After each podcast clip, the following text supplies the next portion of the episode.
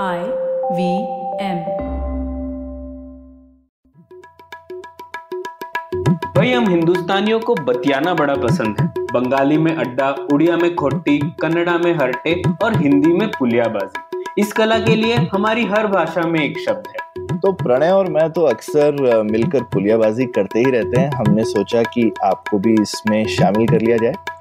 तो आइए प्रणय और सौरभ के साथ करते हैं पुलियाबाजी। हेलो सौरभ कैसे हैं आप? बढ़िया प्रणय तुम बताओ। सौरभ एक ऐसा विषय हालिया मैंने पढ़ा जिसके बारे में आपकी बहुत महारत है तो मुझे उसके बारे में जानना था। अभी मैंने सुना ये श्रीलंका में ये ऑर्गेनिक फ़ार्मिंग मतलब जैविक खेती की वजह से बहुत ही प्रॉब्लम हो गई है उनको काफ़ी कीमतें बढ़ गई हैं अनाज की और सब्जियों की वगैरह वगैरह। तो क्या माजरा क्या है? थोड़ा समझाइए हमको। हाँ मतलब श्रीलंका ने मेरे ख्याल से पूरी दुनिया को एक नेचुरल एक्सपेरिमेंट दे दिया है, जो सब लोग बोलते रहते थे ना कि सब ऑर्गेनिक होना चाहिए होना चाहिए तो उन्होंने कहा, देखो, करके देख लेते क्या होता है। ठीक है। तो मेरे ख्याल से जीता जागता एग्ज़ाम्पल सब एकदम जो ऑर्गेनिक फ़ार्मिंग के जो प्रोपोनेंट्स हैं वो एकदम चुप बैठे हुए हैं श्रीलंका को लेकर के।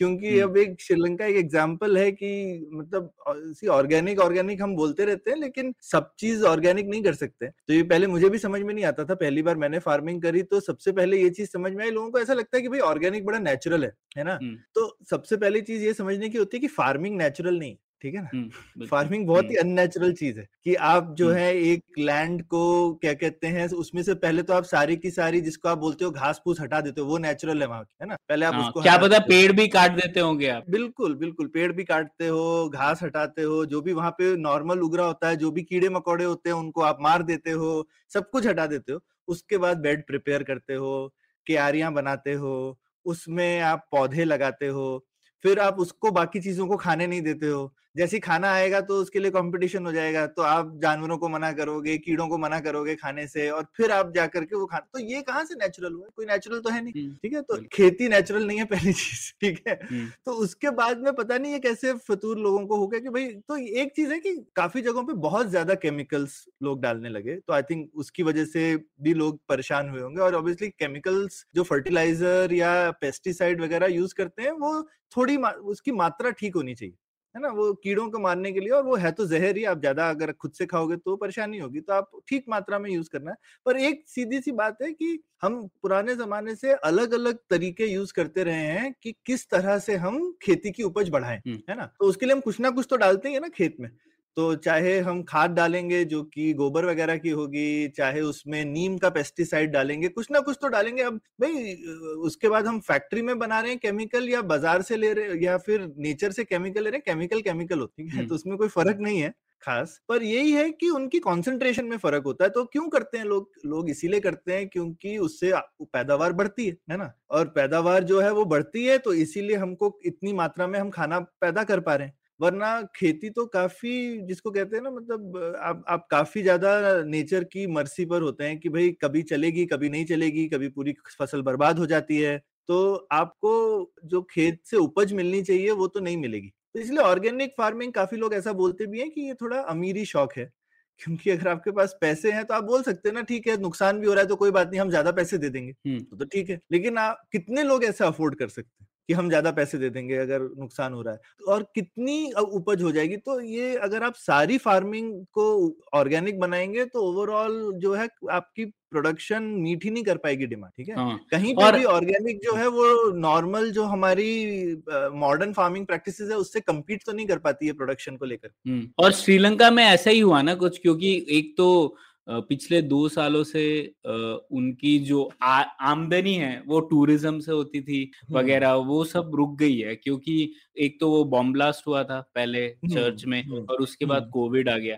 तो उनकी जो फॉरेन एक्सचेंज की इनकम थी वो रुक गई थी तो उनका जो फॉरेन रिजर्व्स है वो एकदम खाली हो रहे थे। और फॉरेन हम्म रिजर्व्स का एक बड़ा हिस्सा था फर्टिलाइजर्स जो उर्वरक है जो फार्मर्स इंपोर्ट करते हैं। तो उनके जो राष्ट्रपति प्रधानमंत्री उन्होंने सोचा कि क्यों ना हम ये जैविक खेती का जो बोलबाला है चल रहा है उसका हम्म फ़ायदा उठाते हैं और सीधा बोलते हैं हम लोग ऑर्गेनिक फ़ार्मिंग कर रहे हैं और इसीलिए हम लोग बैन कर देते हैं। पूरी तरीके से आप उर्वरक इंपोर्ट ही नहीं कर सकते क्योंकि सब इम्पोर्ट ही होता था और उस तरीके से उनका आइडिया था कि हम फॉरेन एक्सचेंज प्रिजर्व कर पाएँगे हम लोग खर्चा नहीं करेंगे। तो उन्होंने बैन कर दिया और उस बैन करने की वजह से जैसा कि आपने बताया पैदावार एकदम कम हो गई और पैदावार कम होने की वजह से सारी कीमतें एकदम से बढ़ गई। और ये तो हुआ था खैर अप्रैल पिछले साल और उसके बाद दिसंबर तक सरकार को पता पड़ गया कि कुछ गड़बड़ है तो उन्होंने फिर फर्टिलाइज़र इंपोर्ट अलाउ कर दिया है। लेकिन वो भी ऐसे चाय कोकोनट वगैरह उन चीज़ों के लिए जो वो एक्सपोर्ट करते हैं उसके लिए उन्होंने अलाउ कर। तो वो कैसे रेगुलेट करते हैं पता नहीं पर इस तरीके से थोड़ा एडजस्टमेंट हो रहा है। लेकिन जैसा आपने ठीक है सबसे बड़ा लेसन इसमें यही है कि ऑर्गेनिक फ़ार्मिंग शायद इतनी व्यापक तौर पर पॉसिबल नहीं है अभी तक। तो वो सोचना नहीं और जब फर्टिलाइज़र का इजाद नहीं हुआ था तो सारी फ़ार्मिंग दुनिया में ऑर्गेनिक ही हो रही थी ना। ठीक है? तो ऐसा नहीं है ना कि ऑर्गेनिक फ़ार्मिंग कोई मॉडर्न कॉन्सेप्ट है। भाई 200 साल पहले दुनिया की सारी फ़ार्मिंग ऑर्गेनिक थी जब हमने केमिकल फर्टिलाइजर्स का इजाद नहीं किया था। लेकिन जैसे जैसे दुनिया की आबादी वगैरह बढ़ी इनफैक्ट इसलिए लोग पहले बोलते थे क्योंकि उसी के हिसाब से लोगों ने कैलकुलेशन किया था कि भाई इसके हिसाब से तो हम लोग जो है इतनी पैदावार कर ही नहीं सकते तो दुनिया की पॉपुलेशन जो है वो कभी भी इससे ज़्यादा नहीं हो सकती क्योंकि पूरी दुनिया में इतना ही हम खाना उगा सकते हैं। लेकिन जैसे जैसे ज़रूरत बढ़ती है तो इंसान की इन्वेंशन बढ़ती हैं। और इंसान ने अपनी आबादी के और अपनी ज़रूरत के हिसाब से फर्टिलाइजर्स का इन्वेंशन किया और उसकी वजह से आपके पास इतना अब खाना हम ज़रूरत से ज़्यादा ही उगा सकते हैं दुनिया में है ना? तो अब वो इजाद नहीं होती तो हम खाना उतना कैसे बनाते? नहीं बना पाते ना? तो ऐसा नहीं है कि हम पहले बना पा रहे थे। या पहले उतनी पैदावार थी तो मुझे ऐसे समझ में भी नहीं आता कि आप ये ये कोई कैसे सोचता भी कैसे है कि लोग जो है वो उन्होंने आई मीन किसी ज़रूरत की वजह से ये इन्वेंशन किया था। ठीक है आप अब कुछ लोग ऐसा बोल सकते हैं कि भाई मैं नहीं चाहता हूँ वो ठीक है। आपका एक निजी इसमें ऐसा नहीं है कि किसी को नहीं करना चाहिए ऐसा हम कौन होते हैं कहने वाले। लेकिन आप इसकी नेशनल पॉलिसी नहीं बना सकते और उसका खतरा खैर हम देख ही रहे हैं। किसी का निजी है तो ठीक है एक मार्केट है अगर आप कोई चीज़ चाहेंगे जो कि उगाना ज़्यादा महँगा है तो आप उसके ज़्यादा पैसे भी देंगे है ना? तो आप ठीक है अगर आप पुराने जमाने जैसे अगर आप किसी पुराने जमाने के तरह से रहना चाहें तो रह सकते हैं आपको मना थोड़ी है। लेकिन जैसा किसी ने एक बार बोला था कि गांधी जी को एकदम गरीब रखने के लिए बहुत पैसे लगते हैं। सरोजनी नायडू जी ने शायद बोला था। तो अगर कोई मॉडर्न इंसान उस तरह से रहना चाहे तो उसके ऊपर भी काफ़ी सारे खर्चे होते हैं। तो उसी तरह से ऑर्गेनिक फ़ार्मिंग में एक तरह से आप फर्टिलाइज़र बचा रहे हैं लेकिन वो बहुत महँगा पड़ जाता है। तो जैसा कि आपने बता दिया है मुझे नहीं लगता आपके खेत में जैविक खेती होने वाली है कुछ टाइम के लिए बिल्कुल भी नहीं बिल्कुल भी नहीं। हाँ तो इसमें सौरभ मुझे एक थोड़ा नुआंस पॉइंट ऐड करना था कि सरकार का क्या रोल होना चाहिए इसमें। तो मुझे लगता है पॉलिसी हो सकती है लेकिन इस तरीके से हो सकती है कि अब हम सवाल हमेशा ये पूछते हैं कि मार्केट फेलियर क्या है? सबसे पहली बात मार्केट फेलियर जो होता है उससे हम लोग पता कर सकते हैं कि किस टाइप की एक्शन होनी चाहिए।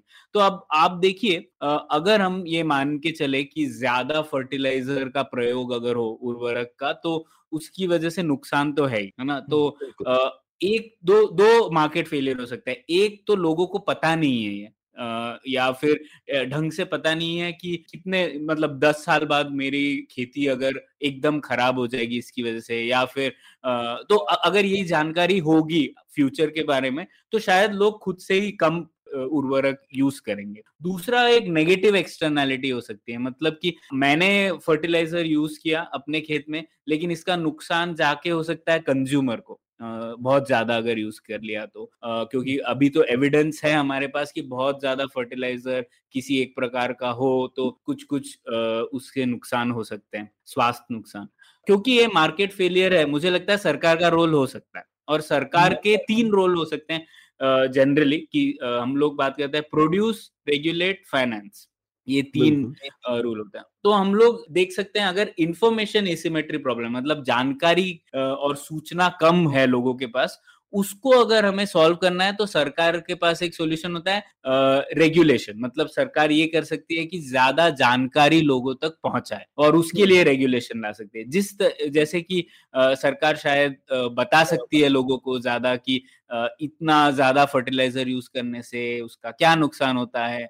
या और सरकार कुछ हद तक ये कर भी रही है, जैसे एग्रीकल्चरल लेबोरेटरीज होती हैं और सरकार बोलती है प्राइवेट एग्रीकल्चरल लेबोरेटरीज और फर्टिलाइज़र कंपनीज़ को भी कि उनको आप एग्रीकल्चरल लैब में कोई भी सैंपल ला सकते हैं सॉइल का, एक फार्मर और वो टेस्ट करके उनको बताते हैं कि कौन से न्यूट्रिएंट्स कम है कौन से फर्टिलाइज़र यूज़ करने चाहिए और कितनी मात्रा में यूज़ करने चाहिए। तो इस तरीके के सोल्यूशन से शायद हम लोग इन्फॉर्मेशन एसिमेट्री रोक पाए। नेगेटिव एक्सटर्नैलिटी के लिए भी रेगुलेशन ही ज़रूरी है। तो किसी न किसी तरीके से आ, सरकार को फिर से बताना पड़ेगा कि आ, क्या हेल्थ के नुकसान हो सकते हैं। ज़्यादा फर्टिलाइज़र का प्रयोग करने से और शायद किस तरीके से धोना चाहिए सब्जियों को या ग्रेन्स को, उसकी सोल्यूशन और सब्जियों के ऊपर फर्टिलाइज़र नहीं इतना आता है, वो तो पेस्टिसाइड ज़्यादा होता है।